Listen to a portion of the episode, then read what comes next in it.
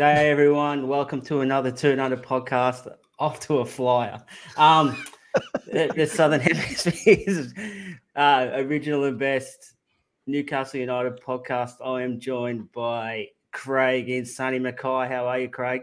AKA Slim Craigie. He's asleep. You there, Craig? Take yourself off mute, mate. It sort of helps. Oh yeah, It helps you with can tell. everyone watching. You can tell it's been a week and a half since we last did one, can't you? completely, completely gone to shit already. Yeah. All right, man, Lee, Lee, I'll come. I'll come to you, Lee, in yeah, right. soggy Brisbane. How are you, mate? Yeah, it actually it's been bloody boiling all week, mate. It's uh, 35 on Friday or something, and then uh, and yesterday it was really hot as well, and then today uh, we had a bit of a downpour. That do, it does happen over here in Queensland. Like you know, you have the hot weather, and then you get the the nice um, relieving uh, rainstorm and a bit of thunder and lightning and what have you. It's um, I mean. It's not like England where it pisses down every single day. Like you know, when you get rain over here, it's like oh, thank, thank Christ, there's a bit of rain to kind of relieve the temperatures a bit, you know. Um, but otherwise, I'm all right. Uh, It's been a while since I was last on, actually. Um, I can say it's going well, as I said. It's going, it's going tremendous. I, I say I haven't missed much. Um, I did knock out. I was saying to you before I came on here, I was getting ready to come on, and I battered over my beer, and I went a la with a desk and all of me Apple Watch and bloody charger and shit. So this place is going to smell like a pisshead's underpants by uh, by tomorrow. You know. Uh, have we got Craig back yet? Uh, no, No, we haven't. you're on mute, Craig. Um, did, did you um Oh God. Did you was that a tactical spill because you you're falling No, a bit man. behind, so Uh, you just There's no such thing as a uh, tactical spill, man. you That's, know, that's just wasting money. knock- That's bullshit. in in uh, inverted commas and knocked it over. No, no. oh, no, sorry, No, sorry, sorry. Oops, oopsie. No, no, no, it was, uh, it, Um, was uh, it was pure accident, man. yeah. Well, I I can. uh What's the word? I can relate to your Brisbane experience. It used to when we lived up there, um, bucketing down, and then like half an hour later, sunshine out, everything's dry, and you'd swear nothing had even happened if you hadn't have seen it. Does that happen down there in, in Geelong though? Because uh, it's usually bloody freezing down Yeah. there, isn't it? No, no, no. It does. It does happen. It it sort of rains and stuff, and then the sun comes out like two or three weeks later. So it's um yeah, it's, it's really good. Just in time to get rid of the black mold. Aye. Craig, are you going to sort your mic up, man? Rico's already in there with the early early stabs. Yeah. If, oh, here, man. What a numpty. I can't. We're, No. we're not mime artists. Yeah. Yeah. We can't understand a word you're saying. yeah. Put your hands up in front of your Not face. lip readers. Is he wearing lipstick again? We can say what we like now because he, he's not gonna. How about that? no Any better? comeback. Hey! Oh, here we go. Yay! Oh, it better live. on mute. Better on mute. The mate. joys of live TV, streaming, whatever you want to call it. But we are back as a threesome. Giggity. Now, Craig, how are you in Mackay now that you've actually put yourself off unmute? I'm good, mate. It's been a bit of a long day, bit of a weird weekend. Weather's been a bit strange, pissing down one minute, hot the next, and generally a bit shattered. But you know, such is life. Uh, but looking forward to this one. Should be a good one. Should be. Are you just going to keep that haircut Yeah. forever now? It was meant to come off through the week if I had Yeah. any time uh, to get it done, but I just didn't. So you know, uh, I'll keep it for as long as I can be bothered to uh, keep it going. But then I go into a barber's and I'll just get it all shaved off, and I'm back to the barber shop boiled egg joke that we done way back probably a year ago now. Aye, If uh, that's anyone that was watching back then, And I've just started this job, but you've been off that. You've been off more times than you've been actually in the place since you Yeah, started. some so plenty of time to do it. Plenty of time. Closet Slim Shady. Yeah, no, I think yeah, I definitely think you should go back to the barber, mate, to, to get it Oh. redone, not to get it shaved off. um. Anyway, we'll uh, we'll we'll move along. Go to the uh, yeah. We'll start off. We'll start off with a few uh, couple of Newcastle tidbits, I guess, just to tick off. Um, then we'll speak a bit about the World Cup, and then we'll open the floor up. We've got a few uh, questions that have been submitted uh, from from some of our uh, viewers on Twitter and some members on YouTube and stuff as well. So we'll get through them and um, we'll answer them as best we can. But probably the main thing that's happened, sort of broke overnight, uh, or last night our time, was um, good friend of the pod, Fabrizio Romano's broken the news that uh, uh, what Paul Midgley will be joining the club as basically the head of youth recruitment. Um, Paul had joined Man City uh, just in the summer, actually, uh, from Leeds, where he was sort of working as a national uh, academy manager. Basically, he was basically working from uh, kids from uh, 12 to 16, and he moved to Man City in the summer um, to, to sort of be a regional scout for the for the North, I guess, for Man City. But he's been poached from uh, from Man City to Newcastle, and he'll head up the uh, development. What do you what did you think of that, Craig, when you first heard the news? It's just getting everything else in line, isn't it? It's just more ducks in a row Yeah. type thing, and that back room now is going to be absolutely chock full of people that we didn't even know existed uh, this time 12 months ago. Uh, you know, our backroom staff consisted of pretty much Steve Bruce and every other Steve that worked in football. Um, that is pretty much about the size of it.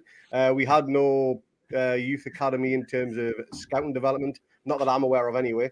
Um, yeah, it's another step forward, it's another step in the right direction, and it can only be a positive.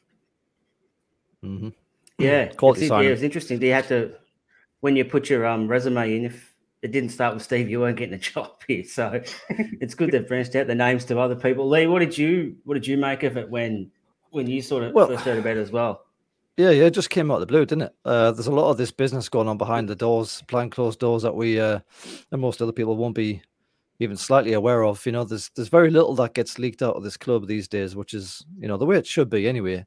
Um, so you, you get these announcements coming out of the blue, and um, you kind of you know we're all uh, involved and, and absor- absorbed by the World Cup, but you know the the business is going on. It's still going on behind the scenes. You know, there's still things happening for Newcastle it's not all about the um, the World Cup for for um, Amanda and the team back there in, in the town.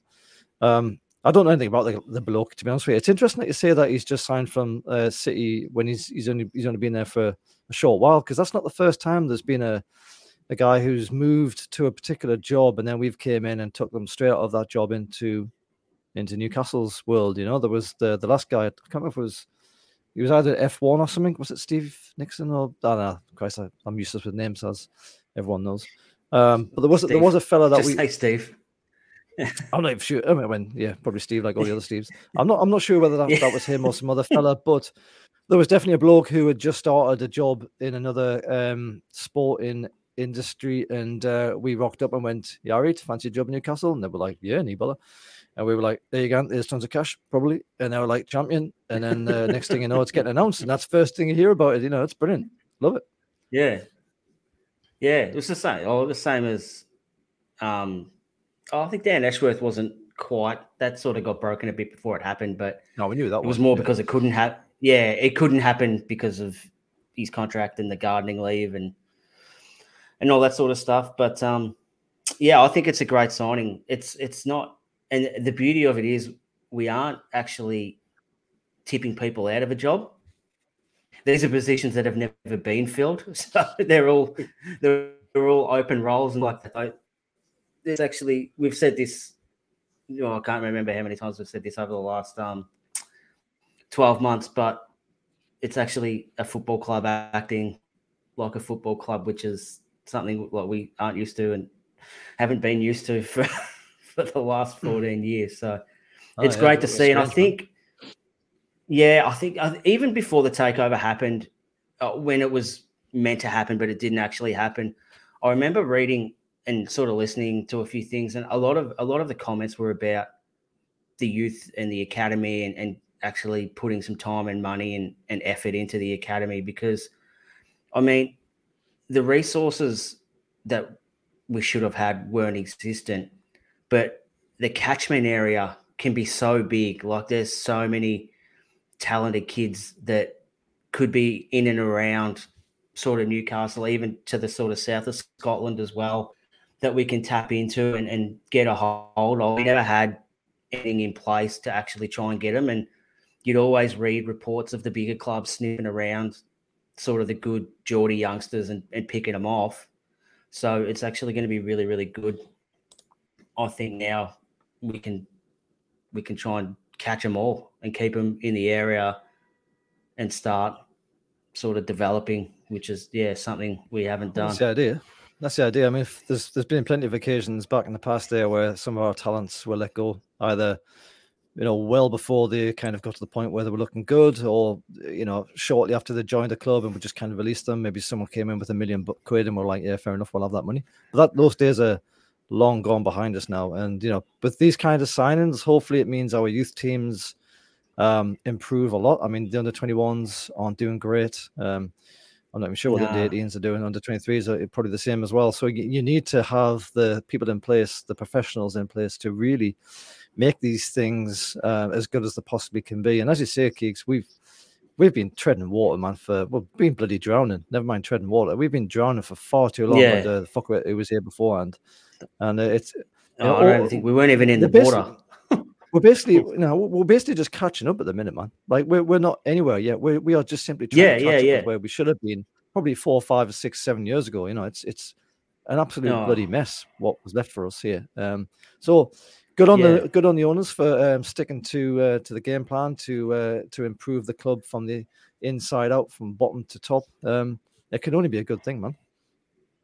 Absolutely. Yeah. God, I. Um. Yeah. Because I remember even I think just after the takeover, um, Alan Shearer had mentioned like the, I guess the frugal, the frugal nature of a previous owner not wanting to spend any money, and the most obvious thing was spend it in the academy, and then you don't have to spend money on buying players actually, and that's how you save your money. It was that obvious. Well, He's meant to be a bloody business genius, man. He was he was tighter than a duck's ass. He didn't have a clue what he was doing. He had Penfold in charge. He was also clueless. You had the wrong people in the wrong positions, making all the wrong decisions, and the, you know it was just a freaking, you know, bloody bonfire at the end of the day, man. It was just a fucking mess. It was ridiculous. Yeah. Um, you know, for for such a astute businessman, he had absolutely no idea how to develop the business of Newcastle United. And you've just got to look at uh, Lee Clark's son nah. for that. And it, You've got yeah. to imagine that Lee oh, Clark's son yeah. is a massive Newcastle fan, just yeah. purely off association, and he goes to Liverpool's academy. Mm. Mm-hmm. Um, and he'll probably be a star as well because their academy is great. You know, if you had a, even if you had a came to our academy, you probably would have turned to dog shit in about five minutes anyway. you know, um, but in a year's time, that'll be completely different. And you can imagine Lee Clark would be thinking, "Fuck, you know, I would rather have been at Newcastle." He's a Geordie, obviously through and through.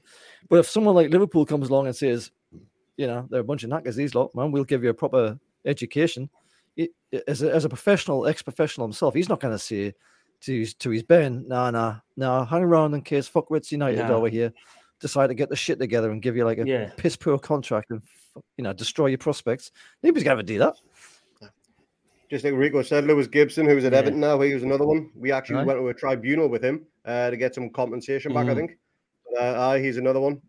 Ridiculous, man. Absolutely. These situations should never happen. Honestly, they yeah. should never happen. Never happen. And hopefully, going forward, they're not going to happen. I mean, as much. They're bound to happen at some point or other. At some point, they'll be like, we'll have too many people and we'll kind of bring them in, or um, you know, you'll have some fucking dick in charge and he's making the wrong decisions and you have to get him out. It's going to happen because that's just the way the world works. Um, but in the meantime, hopefully, we'll be able yeah. to hoover up, as you say, Keeks. The catchment area is massive, man. And I was reading on the the Mackem yeah. forum a few weeks ago because I like a bit of a laugh, and it's always funny to read some of the comments on the forum. I mean, anybody who watches these shows knows that I always kind of like do a little spy on the other people's forums just to kind of get an idea as to what others are saying about us, you know, and um, particularly after we've won, which is hilarious. Um, but there was a few people saying like, you know, um, people that they know, Mackems that they know, are starting to support Newcastle, and that's the point when you start having success in an area like the Northeast, where there's only two real main competitors, if you ignore Middlesbrough, who are North Yorkshire anyway, you ignore them. Uh, you've got Newcastle, you've got um, the Mackems, and that's it really for, for a large swathe of that land. In that catchment area, if you once you're successful, then Newcastle are bound to be and already are starting to look like they're going to be. You start hoovering up into areas that you really have no right to, you know. So the, the, it, mm. we're only going to get bigger and we're only going to get better, and it's um, and that's where the talent's going to come from. You're going to get Mackems, young Mackems, who are saying like, you know, I'll, I'll play for the Black and Whites. Bloody right, I will. They're a fantastic club. They've just won the Premier League. Why wouldn't they? You know, for the fourth time. For the fourth yeah, time. Like, yeah, yeah. I'd I'd imagine that sort of the last, like apart from the last twelve months, but before that, you'd have like you guys could probably you would have seen it yourself. Like that, there'd be that many kids walking around, sort of the northeast in Liverpool shirts and, and Man City shirts and Barcelona yep. shirts, Real Madrid shirts, and, and all this sort of stuff because there was nothing like why like well oh shit there, was, there was nothing to engage engage the kids and actually make them want to support the club. Now we're good and all these kids are going to be and i think from what i hear and what sort of my family as well all these kids are back wearing newcastle shirts and people have never seen so many kids wearing newcastle gear as what they are now so if they get involved in the game again and they're that little eight year old Geordie kid who wants to play at St James's Park. Mm. Like, there's going to be that many more kids who are playing, and then the more kids you've got in the area, then the more chances you've got to get good ones. And you know, the flow on effect, like a, like we're third, just in case anyone's forgot, but hmm. we're third in the Premier League.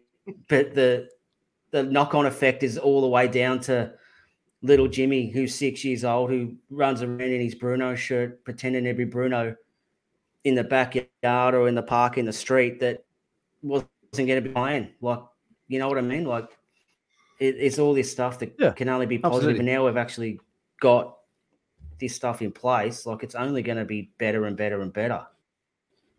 Exactly, exactly right. And this is, you know, Rico was sort of saying there in the comments there that you, you used to hear a lot of kids going off to the Mackem Academy because they had a good academy.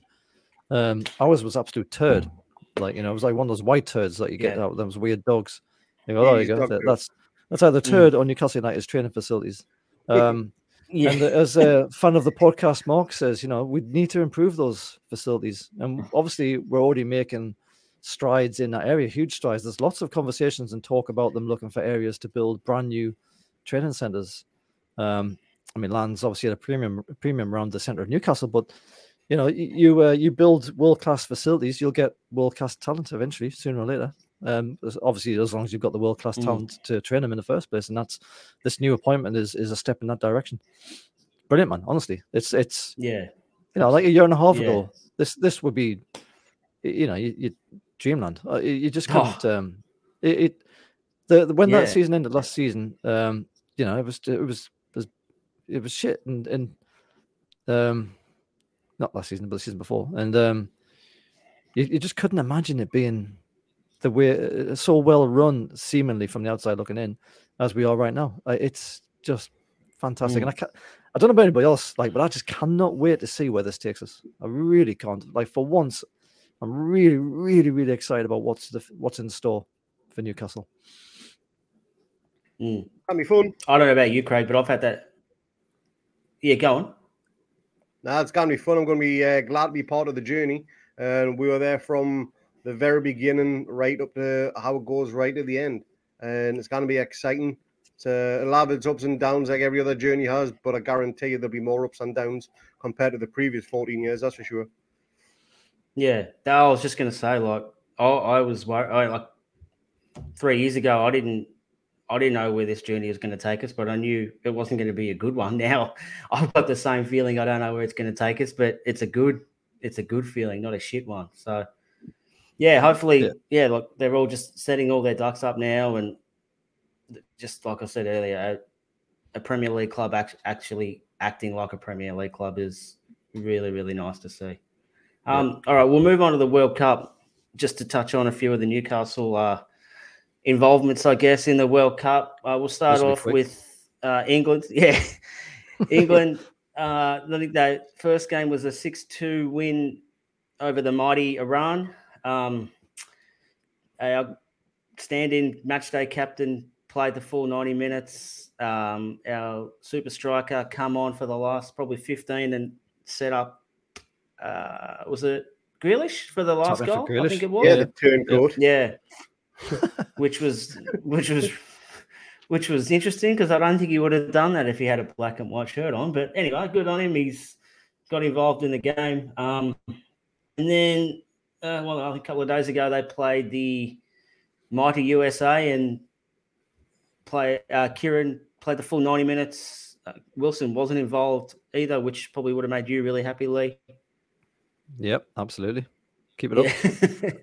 Yeah. Uh, I don't think uh, Nick Pope's just going to be there to work on his tan, I reckon. So that's another positive for us. He's going to be darker than uh, He's going to be dark. It's going to be darker than Tyndall by the time he gets back. Yeah, the mad dog. They're going to have a mad dog off when he gets back. Or if he goes straight to Saudi as well. God, like that Spider Man, uh, Spider Man meme with it just like, yeah, pointing at each other. um, so that was, I think that's all the sort of England involvement. Um, Craig, did you watch the England games? Uh, I watched the majority of. Uh, I didn't see Wilson's setup, unfortunately, um, but I did see it on a replay. And uh, just like what Al Sable was saying there, most of the talk was from the assist rather than the goal, um, which is good to see. Uh, again, because Wilson, although I do want to see Newcastle players uh, getting represented on the biggest stage in world football, I'm also in the same uh, boat as Lee here. I don't want to see them being overplayed, getting injured. As there was that uh, rumor that came out on the BBC that both Harry Kane and Wilson were a doubt for the USA game. Thankfully, uh, they were both uh, good to go.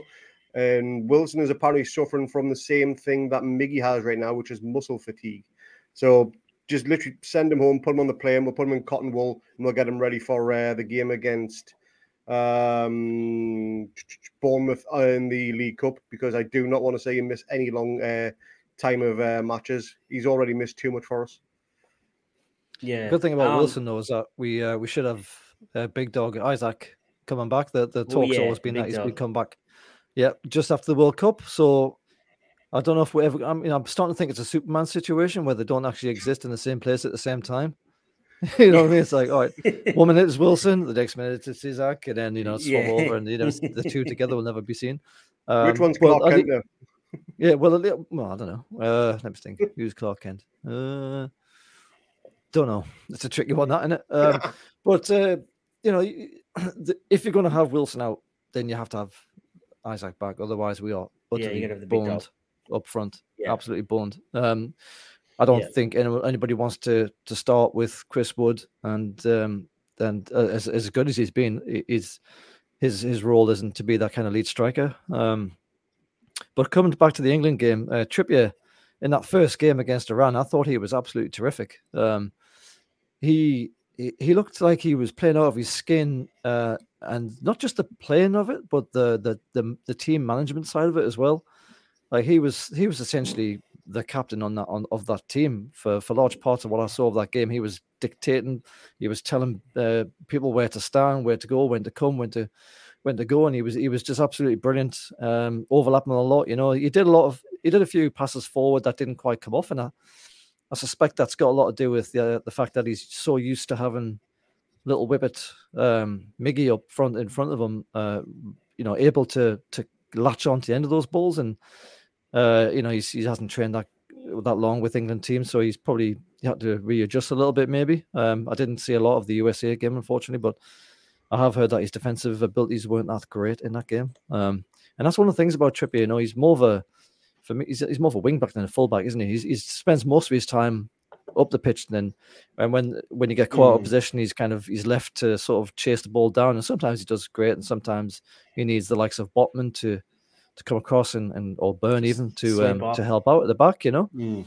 uh, because he does have that tendency to just fly up forward. Um, but I think uh, at least for the Iran game, he was, and it was it was only Iran, but they beat Wales, so you know. Uh, but uh, at least for that game, I thought he was absolutely brilliant. I really do. And and Wilson, um, the, the, it's funny. The talk was, I heard people complaining that he was he wasn't selfish enough to uh, to take on that shot. What do you what do you reckon of that then? Because I can understand the point of view. You always expect your strikers to be selfish, to take a shot whenever they get within a sniff of goal. Um, but he he made a goal there. He made it six two. He made it a lot more um, noteworthy as far as the headlines concerned. Played his part. Uh, got an assist, obviously.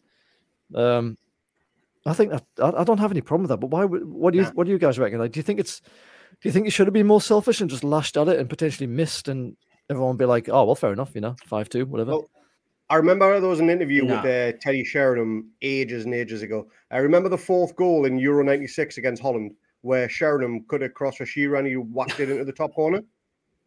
Uh, This I has don't know been, if you this has been born gnawing at you all your life, hasn't it? This has been just in the back of your head. You're Well, it- it- the, the, the ball Yeah. goes to I know. I Sheringham. can bring this up now.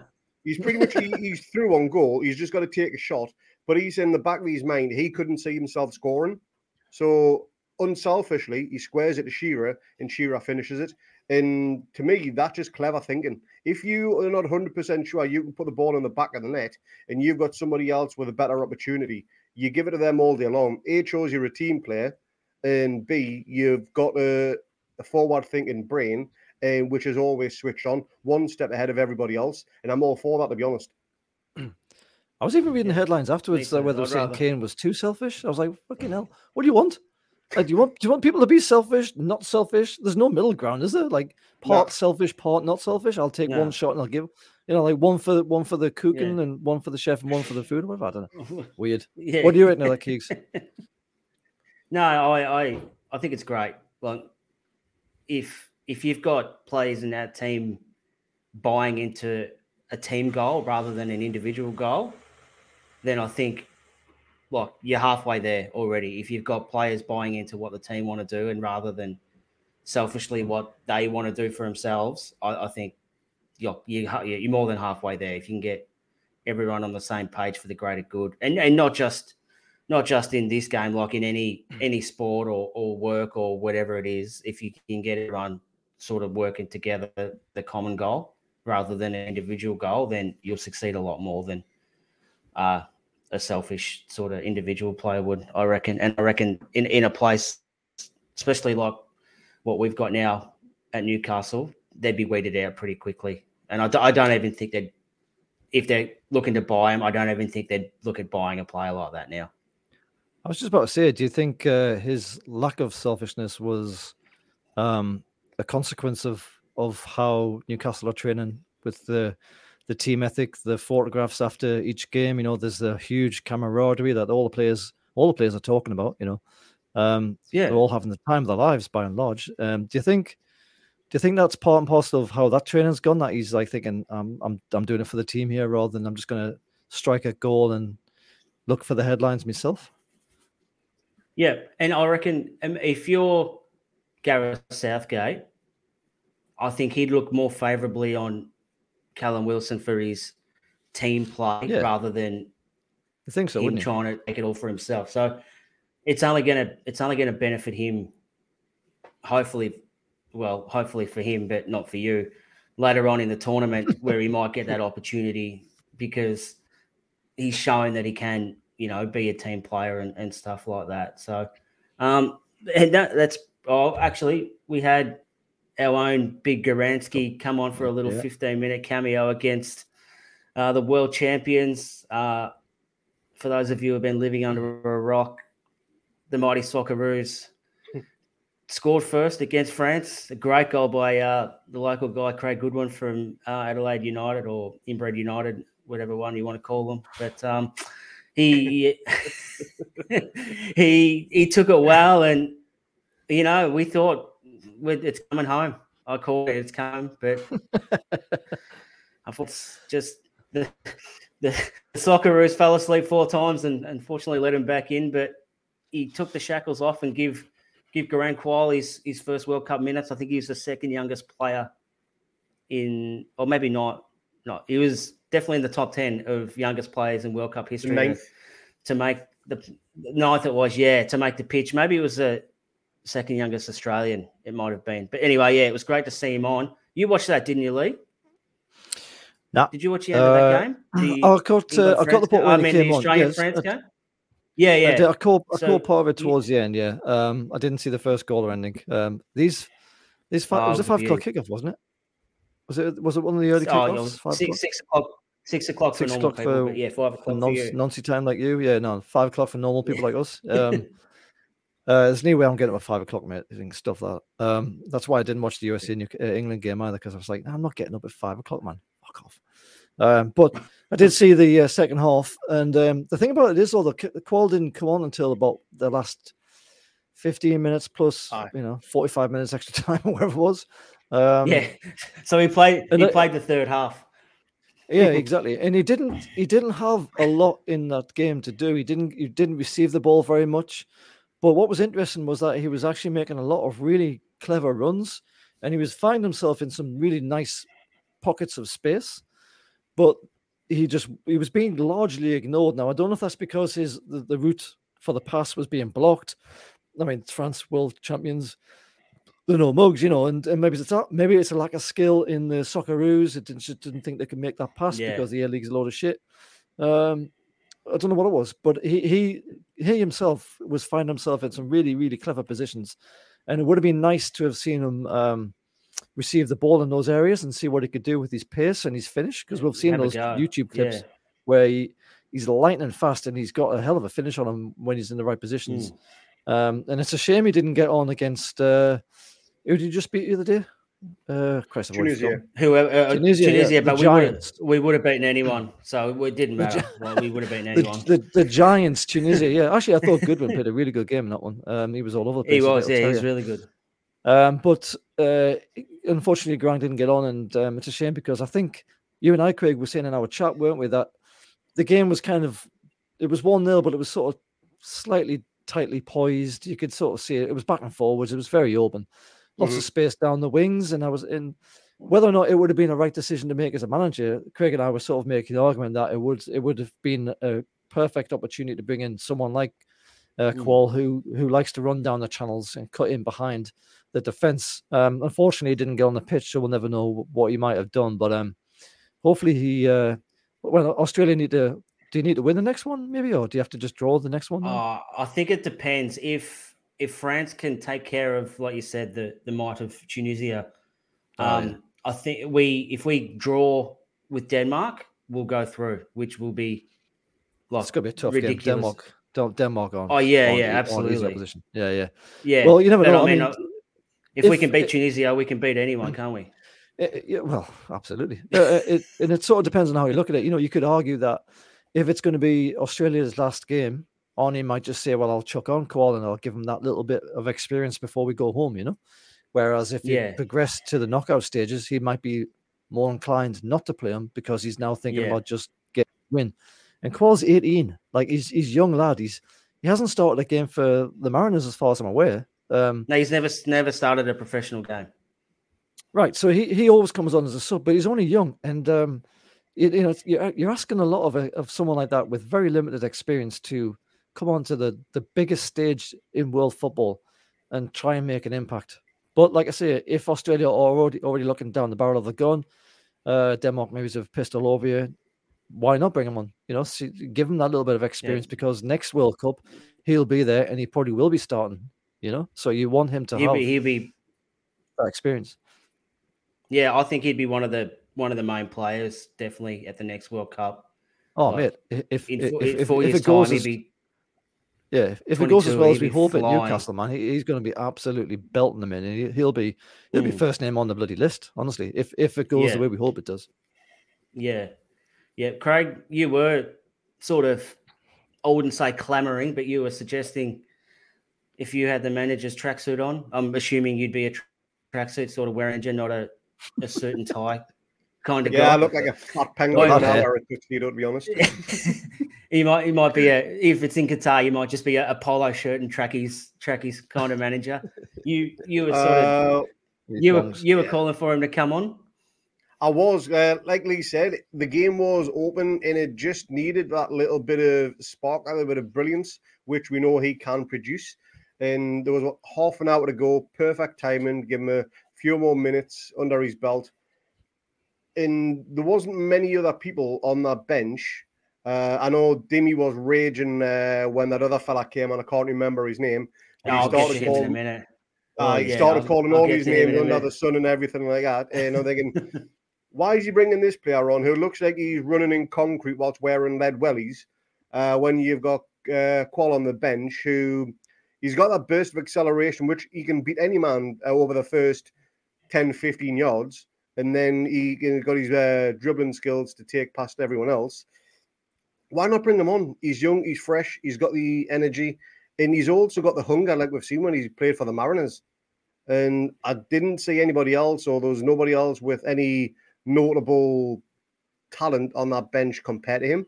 So I would have brought him on, and I still would even suggest start him against Denmark because he's unknown, he's unpredictable, and that's what footballers hate, especially defenders, and the unpredictable and the unknown. Yeah, Yeah, I- I, I, just- I agree just for the record, but so, Just just for the record, I wouldn't have brought him on with half an hour to go. Like I would have brought him on with fifteen to twenty tops. no, no, fifteen probably. no, yeah. all right. So, yeah, I Craig, you're right. Like the unpredictability and stuff for oppositions really, really hard. But unfortunately, it is for coaches as well. So I don't think I don't think he will start because of because of that reason. But the player, um, you and oh well, Ian, I was to an extent as well was a Mabil who come on Yeah. as that sort of re- replacement winger with probably 10 minutes to go. And I, Craig did mention it at the time, and I was sort of against bringing him on purely because it- I think we needed more of a, um, uh, like more of a steady, reliable player on the wing, trying to just do the basics well and save the game. Yeah. Very sim- very similar to um, Maxi not coming mm. on that last mm. game against Chelsea when people thought he should have come on. It was the same same sort of reasoning why I didn't think Garang should come on there. But then he brought on Mabil, and he's got the touch of a baby elephant in work boots. And I'm like, well, if he's going to bring him on, then he may as well, like he may as well have awful. brought. It was like, awful. He was he was stinking, and he he kept drifting inside, and then his man would overlap, like the winger would overlap and create an overload on on that side, and it was doing my head in. But fortunately, the mighty Slockeroos held firm and took the three points, put them in the back pocket, and I was going to say bring him back to Australia, but they just took him back to the hotel and put him in the safe, and that was it. So yeah, that was that was pretty much it. We've had. I think Bruno was an unused sub for Brazil's first game as well, which raised a few eyebrows that he definitely didn't get on. But once again, I'm, I think I'm with you, Lee. I'd rather him not play at all than after seeing what It's- happened with it's Neymar and It's his frustrating, ankle isn't it? as well. frustrating though, because you see him bringing on people like Fred, and mm. to to a lesser extent, I suppose, starting people like Paqueta, and you watch them, and they don't do anything. They just they do nothing. And as much as I don't want our lads to play, because I want them all to be wrapped in cotton wool and sort of protected, because we're on such a flying run here. As much as that's the case, like you watch this turd coming on the, from the sidelines, and you're thinking, Jesus Christ, man, you've got you've got Bruno sitting there who could, you know, destroy this midfield and, and really kind of turn it around for Brazil a little bit here. And um, they don't. He brings on people like Fred, who was absolutely sackless. Um, Yeah, but like I said, at the same time, I'd rather Bruno doesn't play at all. So you know, there's that. yeah. So we had that, and then we had uh, uh, Fabian Schär was also an unused sub for Switzerland's one 0 Schär, win against Cameroon. I think it was a couple of days ago. So Quick question, lads. So in that game with uh, Switzerland versus Cameroon, the the bloke who scored the winning goal was born in Cameroon but chose to represent Switzerland. What's your opinion on players celebrating against former clubs or other countries they could have represented? Do you think it's wrong and a sign of disrespect? Or do you think it's a case of you just scored a goal, go batshit crazy regardless of who it's against? Fucking celebrate it, man! Christ Almighty, there's enough. There's enough of this joy being taken out of the fucking game as it is. VAR is responsible for a lot of that as well right now, and what they've done with this added extra time stuff at the end is boiling me bloody piss as well. Like, just if you score a goal, I mean, all right, look, if you're Alan Shearer and uh, Newcastle have because it's Souness has decided to get rid of you, and it was bloody close to happening as well. And then you go and play for another team, and in your next game or next few games, you, you're against Newcastle at St James's Park. It'll be bloody killing them to celebrate that, and you probably wouldn't celebrate because you're so fucking annoyed and pissed off, right? That's one thing, but like in general, nah, Mhm. fuck it, just just celebrate the damn thing, enjoy the bloody moment. You, those moments are few and far between for footballers. Enjoy them for Christ's sake. We're Mm. enjoying it. You enjoy it. Exactly. Yeah, I think- you're always celebrated when you scored against Southampton and Blackburn. So you know, I'm all for it, me. I really am. Yeah. And you can't Yeah, please well, I- everybody all the time, man. You can't. There's too many dickheads out there. Doesn't matter what you do, they'll complain one way or another. So you cannot win. So you might as well do whatever's whatever you think is best for yourself. Mm-hmm. So I think I I- yeah, I reckon if it's horses for courses. So if you've had a long affiliation with a club, like if it was a a Shearer who'd left us at the end of his career and went somewhere else and scored against us. I think you, deep down you still love the club because you've spent a lot of time there and you sort of want to show respect to the supporters and stuff like that. But if you've been there for oh, um, this is like less than ten years, and you don't like you're only there for maybe three or four years and you've gone somewhere else and whatever, like I'd be going full out of by all, like length of the pitch in front of the opposition, like giving big ones. Like, who cares? Like, yeah, look, that's what it's about, though, isn't it? That's the whole bloody point of the game is to yeah. score goals, celebrate. Mm-hmm. You know, um, part of it's to rile up the opposition fans. I mean, of course it is. Fucking enjoy Absolutely. it, man. Christ sake.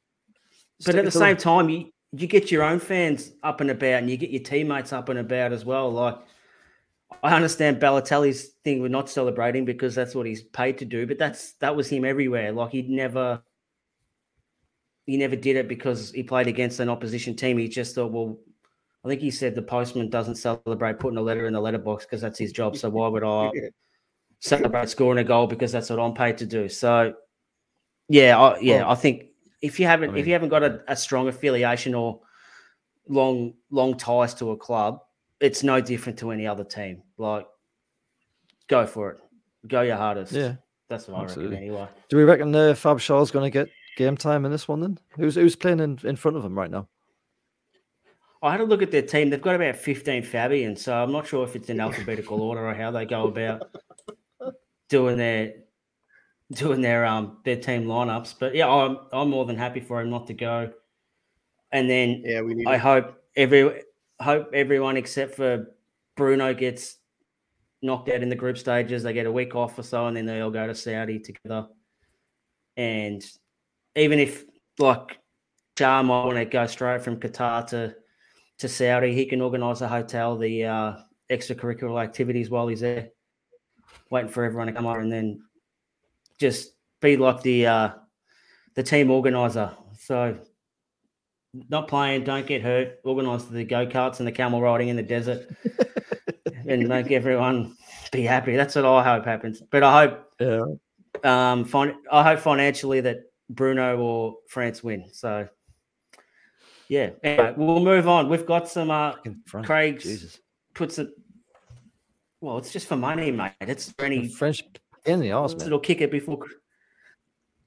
Nice little kicker before Christmas would be real nice. But anyway, back to uh, we've got some uh, questions that we've asked our, our members and, and listeners and uh, Twitter followers if they've got anything they want sort of answered and and stuff like that.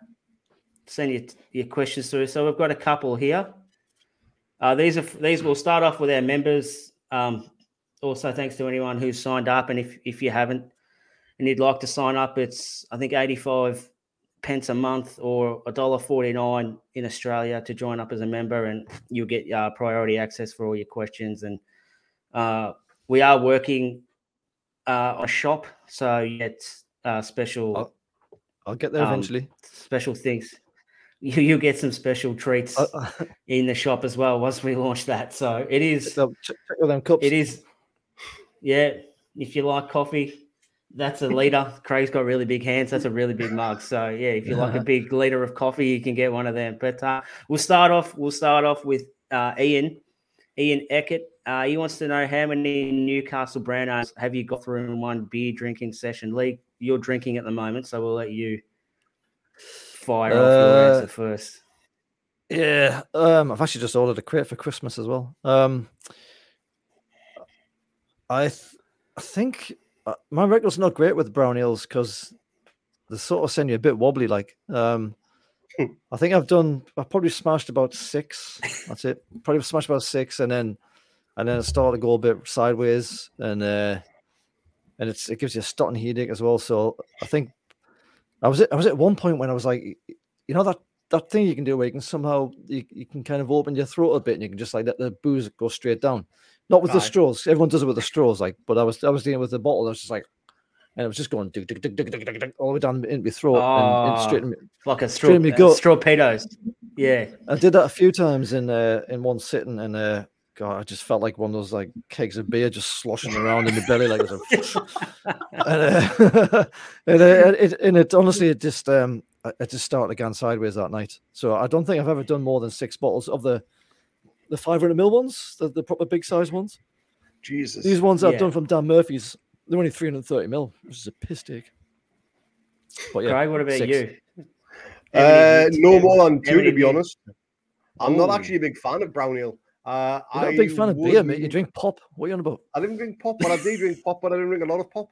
But um, Hang on, uh, that pop soft drink for all the Australian people. But it, it's Huh? I don't know. It, it's just too heavy. It just sits there all neat, and you're walking around like you you've just swallowed liquid lead or whatever, you know. And plus, like it, it does send you mad.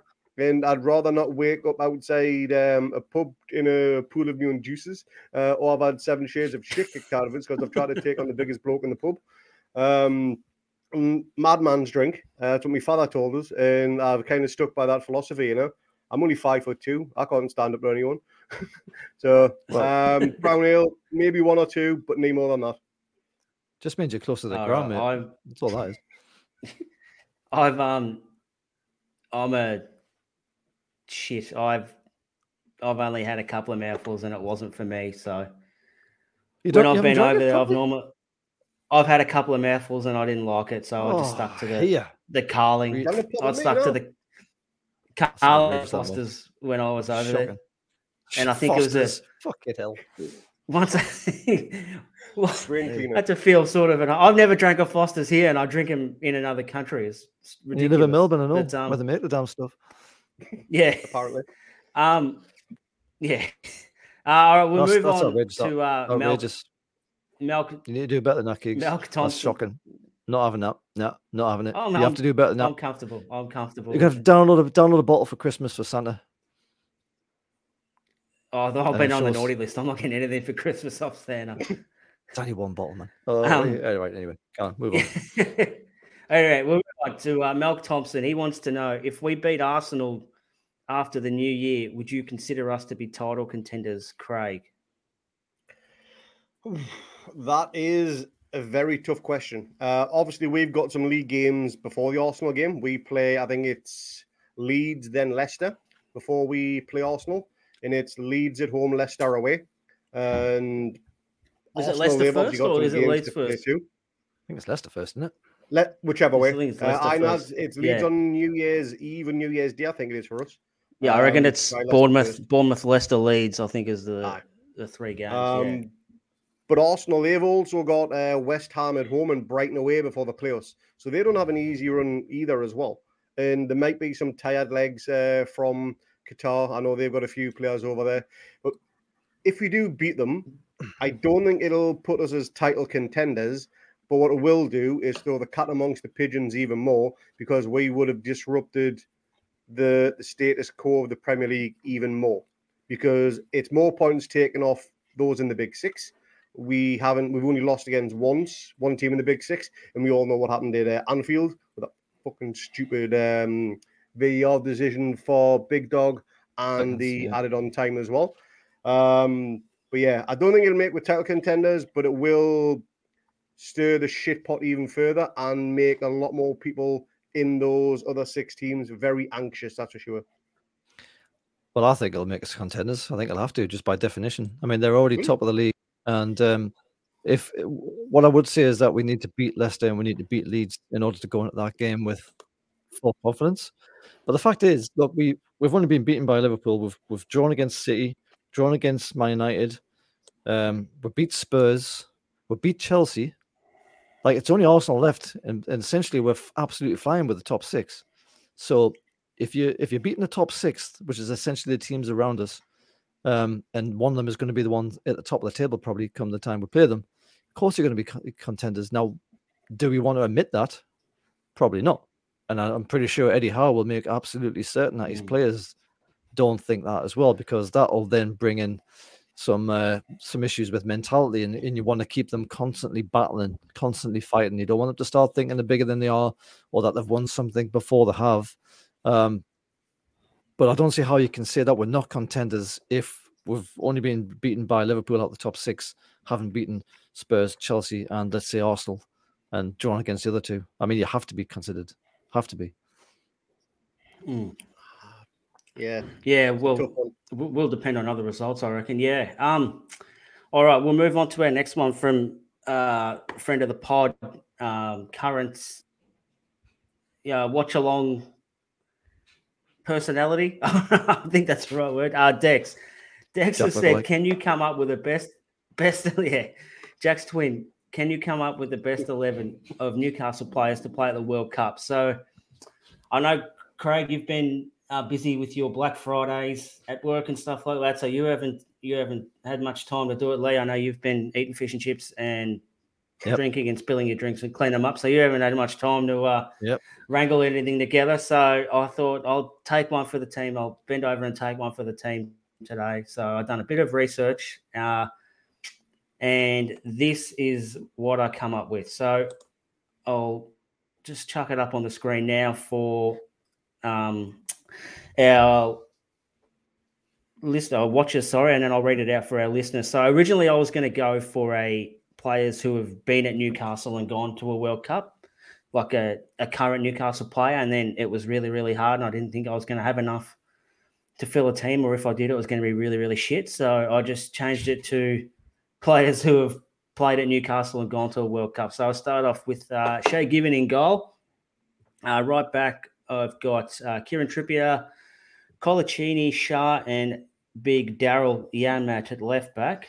Um, it was really hard. There was very, very few left backs that have played at Newcastle and gone to play at a World Cup. So Yanmat was Bolton. probably the, Paul Dillon. yeah, he was probably the best of the bad bunch. He hasn't gone to a World Cup, so Isn't it? Oh, that's right. it was Um, a shite. Yeah. yeah.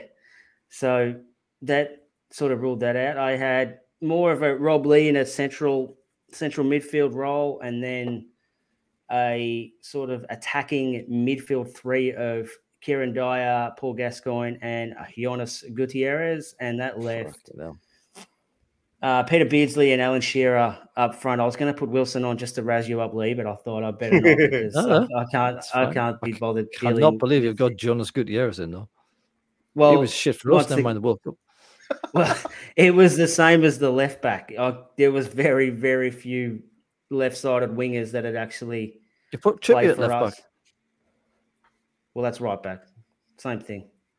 No, it's the same thing, is it? Right. Yeah, Yeah. Jonas. Um, no, I don't know about that. Like, I was so- maybe it's Chrissy Waddle or someone like that. I was actually I was going to put the French flyer Florian Thauvin in because he Oh fuck. played for both, but It's getting he actually was he was an all right player when he wasn't at Newcastle. He actually got better when he left. So um Hmm. yeah, so there you go, Dex. That is that is the uh the list and it was bloody hard and it was very slim pickings apart from probably three or four players or probably five players. in there. He never played at the World Cup though. So Ah, did he not? Jeez, he was shit, wasn't he? Fucking sick note. Yeah. So when you, I found a website that actually you could find any player and it'd come up who played at a World Cup. So, and how many appearances they made. So Bruno, Bruno didn't make the squad because he actually hasn't played at a World Cup yet. So he was ineligible as well. I would have loved to have put him in and made him captain probably as well because I'm in love with him. But um, yeah, he, unfortunately he couldn't. He couldn't make the cut. So if anyone thinks they can whip up a better team than that, more than happy chuck it on our Twitter page and we'll post it and we'll um we'll debate it and stuff like that. Now we've got a couple of off Twitter. Uh, this is from Falcos 2012. What is the origin story of the Toon Under podcast YouTube channel, Lee? I think you've got it pretty much nailed down, haven't you? Mm, Oh yeah. Well, look, we were um we were all together in the theater watching uh watching some play or other. I forget what it was now. And um we went out to the back uh, streets with our parents just to head to our Rolls Royce. And uh, this guy came along and tried to steal our mum's pearls. No, wait, that's Batman. Uh, well, basically, we were just um, fucking thoroughly depressed with Newcastle, weren't we? And uh, busy talking to each other. We sort of just co- coalesced at some point on online and just started like whinging about Newcastle. And and then the takeover happened, and we were like, "Holy shit!" And so we started talking a bit more, and um, and then someone had a bright idea. I'm not even sure who it was. Uh, might have been Jack. Might have been uh, someone else. Bobby, I think. decided that was it Bobby. Was it all right? Well, Bobby, let's say, decided that we should have a little group uh, on WhatsApp to to talk about Newcastle and kind of get excited amongst ourselves, and then and then either Bobby or someone else said, "Why don't we do a podcast?" Because you know we're so brilliant that everyone would like to hear our thoughts. And we were all like, "Yeah, yeah, well, that sounds like a good idea. Huh? Well, who's, who's gonna who's gonna argue against that pearl of wisdom?" And um, and then uh, Keegs came along. We did a, a, January signing. I think was it January that you joined us, Keegs? I can't remember. That summer. Anyway, it was no, no, summer. Oh, yeah. it was close season signing. There you go. So we, yeah. uh, we're on top of our list. Uh, made a signing, so brought him in, uh, stuck him on the subs bench to start with. But yeah, he's doing all right nowadays. And that's it. Really, we just kept on going. Um, there's so much excitement and joy around Newcastle, man. That you know, uh, all of us who are on this podcast, we've been under the under the cosh for so long, man. We've been so annoyed with how everything's been going. It's been getting gradually and gradually worse. And then suddenly the, the lid comes off the pressure cooker, and suddenly it's like this other world, as we've just talked about at the top of this uh, podcast. Different, different scenario altogether. And, um, and we just kept on going and, until someone tells us to stop, you know, like the law, or maybe Musk will have us banned or something on Twitter, and they'll really stuff us up. Uh, we'll just keep on going, you know, and uh, hopefully we'll um, get better. we, we can't get much worse, surely. Surely we can't. Look, we've got what just over twelve months. Oh, you guys have been going for just over twelve months anyway, and Craig still forgets to turn his mic on at the start of the live podcast. So, yeah, the the only way is up, really. um, we'll move on to our next one. Uh, NUFC fan eighteen ninety two on Twitter as well. Should we be worried if the FA come calling for Howe if England fail to win the World Cup? Craig, should we be worried? No. Absolutely not. I think Howe's already said in uh, post or pre-match uh, interviews that the England job isn't for him. He wants a more full-time role. Uh, mm. Not something he's looking at now, but who knows what the future holds. Um, I don't think he'll be uh, a long-term manager for Newcastle, i.e., eight to ten years, that type of long-term. Um, so maybe the England job sometime after, after he's been with us, but not during. I think he's with us for uh, uh, the foreseeable. And yeah, I think the FA can then go get fucked if they think they can come and knock on our door and take uh, Eddie from us. They can get lost. He's ours and he's not going that's anywhere. Bit... Get off the Bro, fence. That's a bit ripe. That's a bit ripe for a Sunday morning for our UK fans, just dropping a big F bomb in there. I'm just telling the truth, you know. Unreal. a bit ripe. no wonder you're wearing that lipstick. So, so sorry for the kids who are, who are listening, Uncle Craig's just gone a bit ripe on a Sunday night here in Australia. Yeah, man, bit of blue for the dads. Um, yeah. um, we've we've just got a question here on the uh, live chat from Al. Can I answer this question? Gonna... Can I answer this one before you move on? Oh yes, absolutely. Don't like if, if you don't if you don't mind, I, would like to take a shot at this one. Thank you. Yeah. Um, we should be worried. Yes, I mean we should always be worried if um, someone else comes in, even if it's someone that we think's below us, we should always be concerned that there's a chance that his head might be turned. Um, is it realistic that his head will be turned right now? Not really, not at all. Um, as Craig said, he's he's came out and he's, he's said as much, but you wouldn't really expect him to answer that question any other way, though, would you? You wouldn't expect him to say, "Oh, hi." Um, I mean, you know, he's not Sam Allardyce. He's not going "Oh, I, uh, you know, I wouldn't mind that happening." Like England if wouldn't mind coming to say hello to me and give us your job, that'd be great. Like he's not going to do that on the Sky broadcast after a victory. He's going to be like, no, no. But I, I, actually genuinely don't think he would leave this uh, particular project right now. It's it's in its infancy. He um he's the the bellwether. He's he's the one who's really, you know, he's really tying everything together. He's like a rug in the room. He's really sort of tying that room together. Bit of Lebowski uh, reference there. Um, he, he's the he's the captain of the ship. I'm trying to think of any more metaphors I've got in my mind. He uh he's the mouse under the hat pulling the mustache and the hair to make yourself a wonderful pasta. Oh, that was shit that one. Anyway, no, look, he's there's there's little chance that he'll go anytime soon.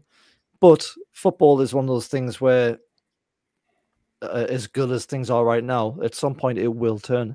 And it could turn very, very quickly. I mean, for all we know, it could go to dog shit straight after the World Cup you know, people's heads might have dropped because the country didn't do so well. Might come back in wrong frame of mind. There's only so much you can do with people sometimes. Uh, the results could go absolutely shit. Um, I'm saying this for Dix because that's probably what he's thinking.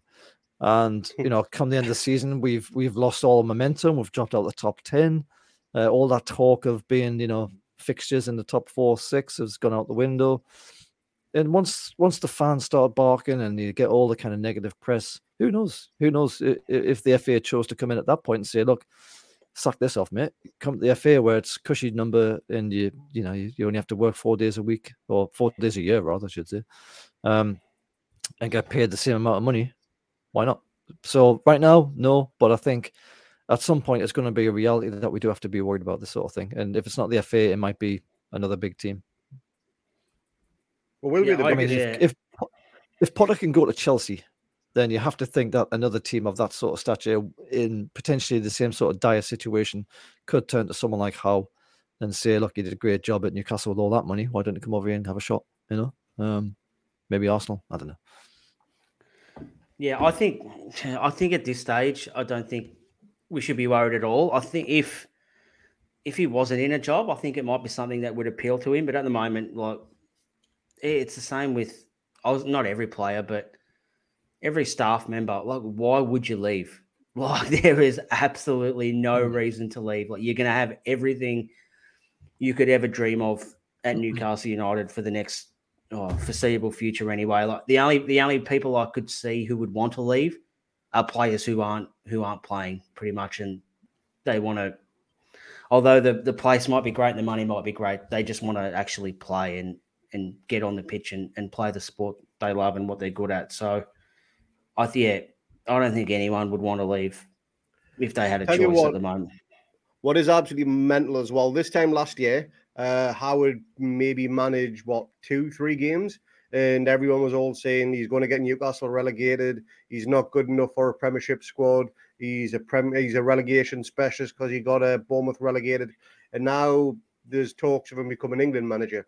The difference a year can make for anybody in uh, this game is absolutely unreal.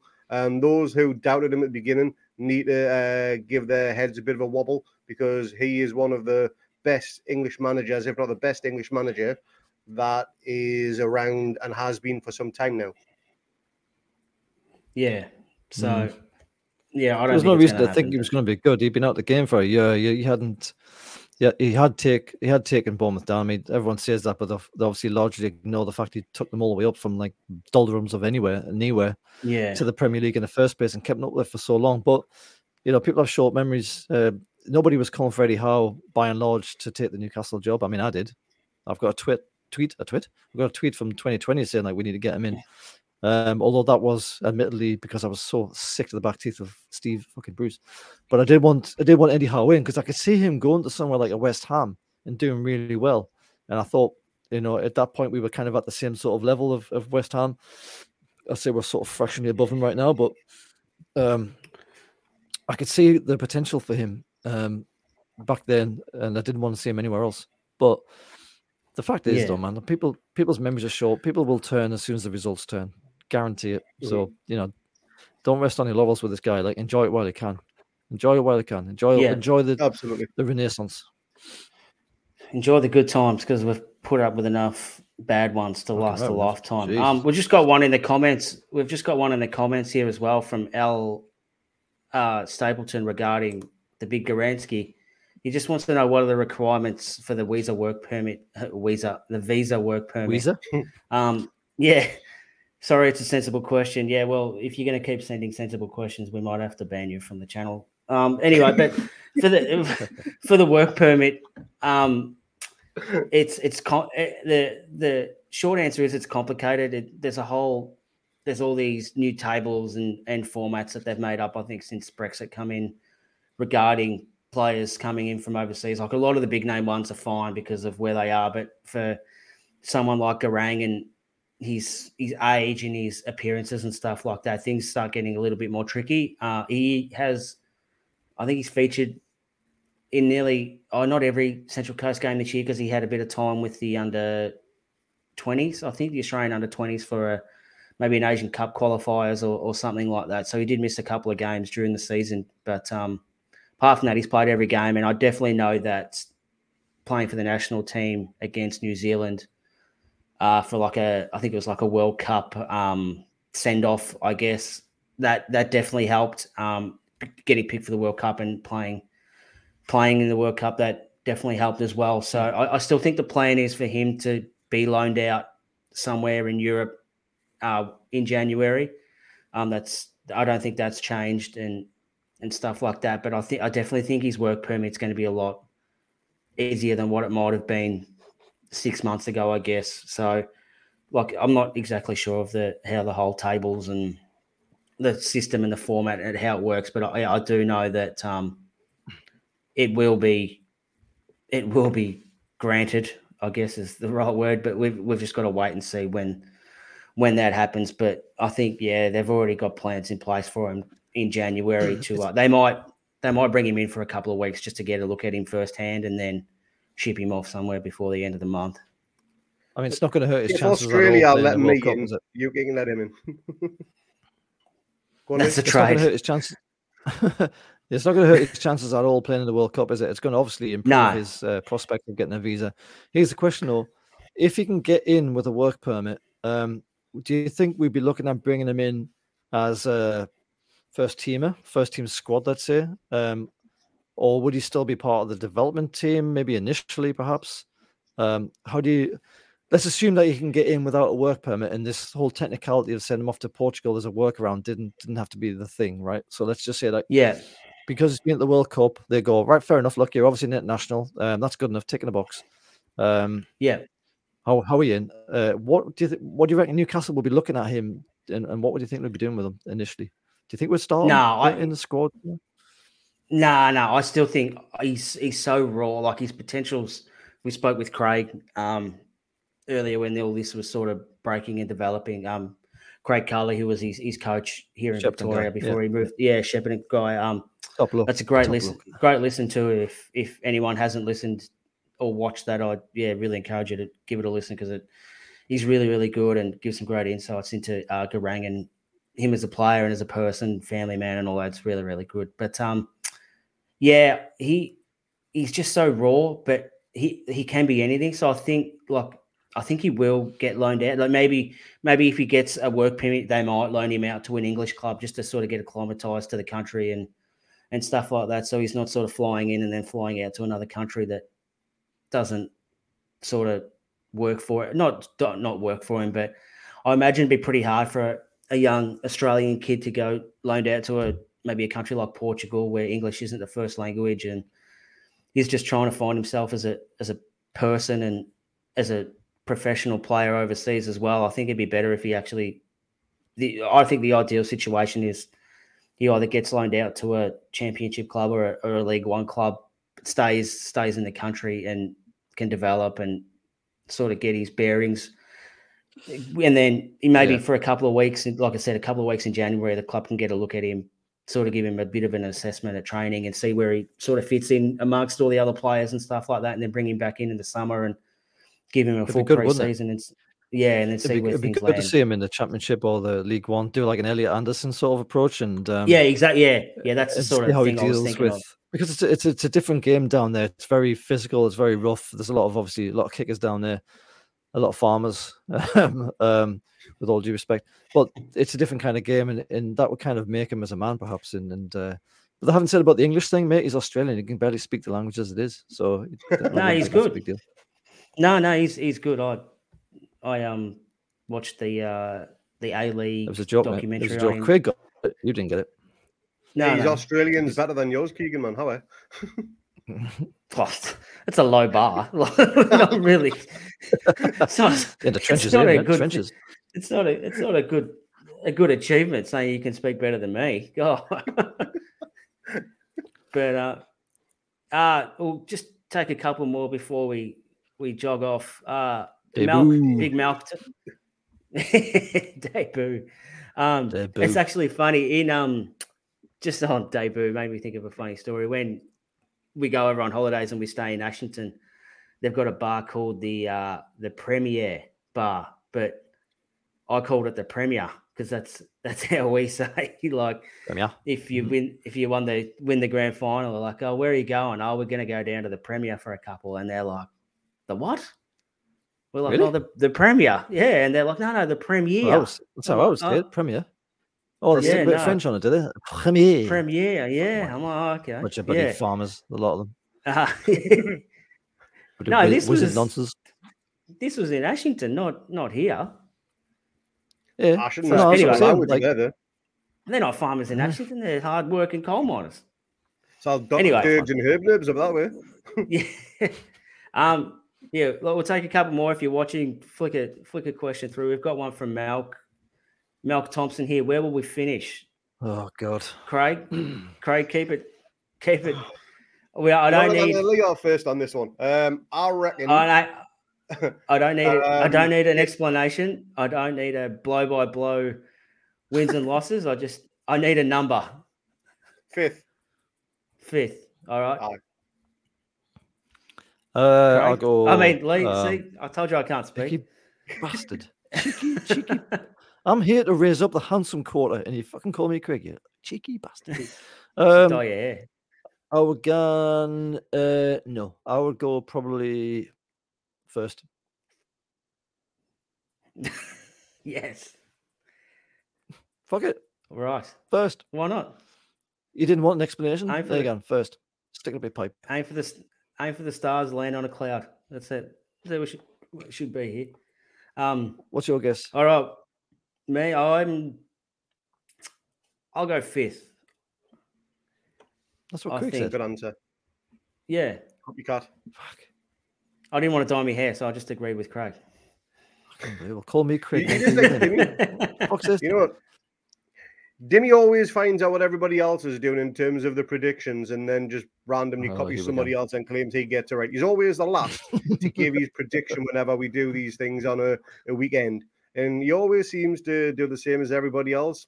And I think you're taking the leaf out of his book there, mate. Come up with your own original idea for a change. eh? I- I'm glad you're all starting to see the bullshit that comes out of Dimmy's mouth. Like, I'm glad I'm the I'm the friggin' I'm the flag bearer on this one. Like, and he won't have it. And he's done his spreadsheets, which just basically got him into shit. Oh, look, here he is. Uh, Dimmy, you're fucking full of shit, man. Um, if you're any good as you thought you were, mate, you would have seen this coming. Um, yeah. uh, so uh, no, he's full of shit, man. Honestly, um, I, I reckon first stuff it. Fix. All right, it's not yeah. I um. Yeah, I've actually realised everyone's in our sort of group. We've commented how Bobby's had the best strike rate this year, and I've pretty much copied Bobby on every prediction, so I should get some credit as well. Well, Bobby just covered Marcus Jack. third. So- Oh, we're on a train, are we? Yeah. Okay. Sweet. Yeah, that's all good. Yeah, Oh, it's a freaking human centipede thing. Yeah. there you go, Nostra Dimmy. Rico's got you. Yeah. He's got your back, Nostra Not Dimmy. full of Dimmy. And Mar- Yeah. Dimmy's got fans. Marcus, Marcus always shouting out Dimmy. Um, Yeah, And got some hot Marcus- all takes, right. Dimmy. Is any, If uh, if you send Dimmy uh, uh, a DM on Twitter, you'll send your uh, a signed nude photo of him in the post. Um, he's done that for a few people right now. Just tell him what pose you want. Hey, it does a him gym, man. file That's a- That's a solid. yeah. That's a solid picture. Yeah. and send him your text Anyway. file number and he'll sort you out as well. Anyway, um anyone got anything else before we uh we wrap this one up? No, Nah, just uh, um, ju- s- still nil nil. Japan, England Costa won't win the World Cup. No, the My Craig. prediction is Argentina. I've said that since the beginning. I know they've been playing dog shit so far, but I think they'll step it up if they get through uh, the group stage. And I think it'll just be poetic justice. Messi winning the World Cup on his thousandth career game, uh, rubbing it into Ronaldo, who is just a shadow of his, of the former player he once is, and it'll just make Messi the goat by far. Um, no one will get close to him if he wins the World Cup. And the decision Yeah. between who is the best between Messi and Ronaldo will be laid to bed, in my opinion. Yeah, look, Craig, I, I don't think it's good to rag on Ronaldo because he'll be with us in January, so it's not good to Fuck that. it's, it's not it- it's not good to it's not good to rag on our, our future players, mate. So just be careful with uh, what you say. Lee, you got anything? Nah, look, To, um, um, I don't give a shit about those in? two. To be honest with you, um, couldn't give a shit about those two. Um, predictions for the rest of the World Cup. I think probably. Um, I think Brazil are going to win it. Um, I Yes, do hope that great. our players do not uh, play too much. I haven't said that, mind you. Maybe France, uh, Brazil. weren't all that convincing. Um, and France only played Australia, like, but uh, yeah, I don't know. I think probably one between France or um, Brazil. Probably Argentina looked absolutely terrible, so I don't have any confidence Yeah, that they'll do too haven't well. And I'm not going to lose any sleep over it if they don't. Couldn't give a shit about Argentina. Um, that cheating dwarf that robbed us of that 1984. Um, I can't remember if it was the final, semi final. I think it was a semi final. Um, you can burn in hell, little shitbag. Um, fucking Maradona, piss off. You shit bras, fucking rubbish.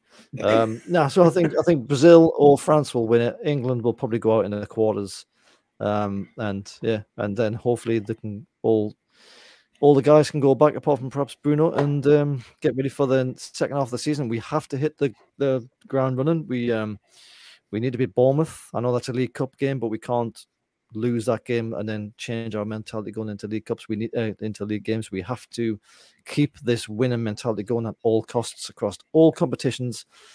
Uh, and I think if we can do that into the Arsenal game, we'll have a really, really good chance, just through belief as much as anything else, that we can we can take them on. Um, and uh, and if we do that, we are definitely um, definitely in the mix for for winning the league, which is fucking mental when you're absolutely mental when I'm sitting here listening to myself saying Dude, something and they? a year on Crazy thing to drugs. I can't believe it. I can't believe it. Um, but that's you can't deny it. If we beat Arsenal top of the table and we haven't been beaten by anybody apart from Liverpool and the referee, then what else are you gonna what it was to class us as? Yes, it comes early. Yes, it would be better if it was when we were stronger and had a deeper squad depth. But look, if it happens, it bloody happens, and we are on the right tracks right now. All right, we'll definitely. I hope think you're we'll dive in. Yeah, we'll dive into the um the squad situation. I think next week there's a there's a few things that we could really talk Yeah. about. That I think need need to be talked about going forward. But um, for what it's worth, I think the Socceroos are going to win the whole thing. We're going to walk the table and bring it home. So that'd be great. We'll have a parade down in Fed Square again, where if you're on Twitter, definitely have a look at the scenes in Fed Square last night when we turned over the mighty Tunisia as well. So yeah, I think we're gonna we'll walk the table and it'll come home where it where it rightly belongs. So um, yeah, that's just about it. Uh, just one more shout out. Like I said, guys, if you're looking to any uh, financial stuff, hit up Dimmy at uh, Belmont Accountants. He'll um, he'll don't believe the sort you numbers. Don't don't believe the numbers. I've seen his spreadsheets. They're full of shit. Full of shit. Don't believe it.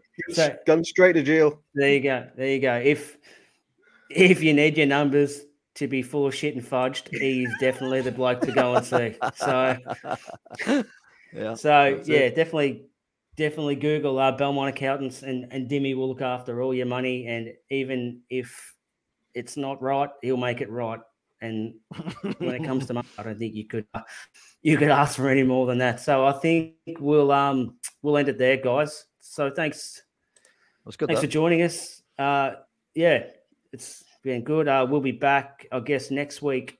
Like I said, we might touch on the squad in January and what Squad. what we think we need to do going forward, and whether we'll uh, let it rip in January or we'll just sort of keep keep sort of sweet with where we are and just sort of build on that. So yeah, that's about it. Craig, thank you very much, my friend. Thank you very much. Lee, Oh, thank you for your that's me as time. well. Hopefully, cheers, you, cheers, cheers, Keegs. you, yeah, I forgot my name was Craig. Craig, Craig version, Craig version two. Thanks for that. Hope your uh, your beer hasn't stained and mate. wrecked your chargers, and you, you're Fucking- you're I'm uh, scared to you're use it, to be watching all your other electronics. Hopefully, that hasn't wrecked them lights on the bridge behind you as well, mate. So, um, yeah. All right. all right. Thanks, everyone. Uh, we'll see you next week. Cheers, guys. Thanks everyone in the comments. lads.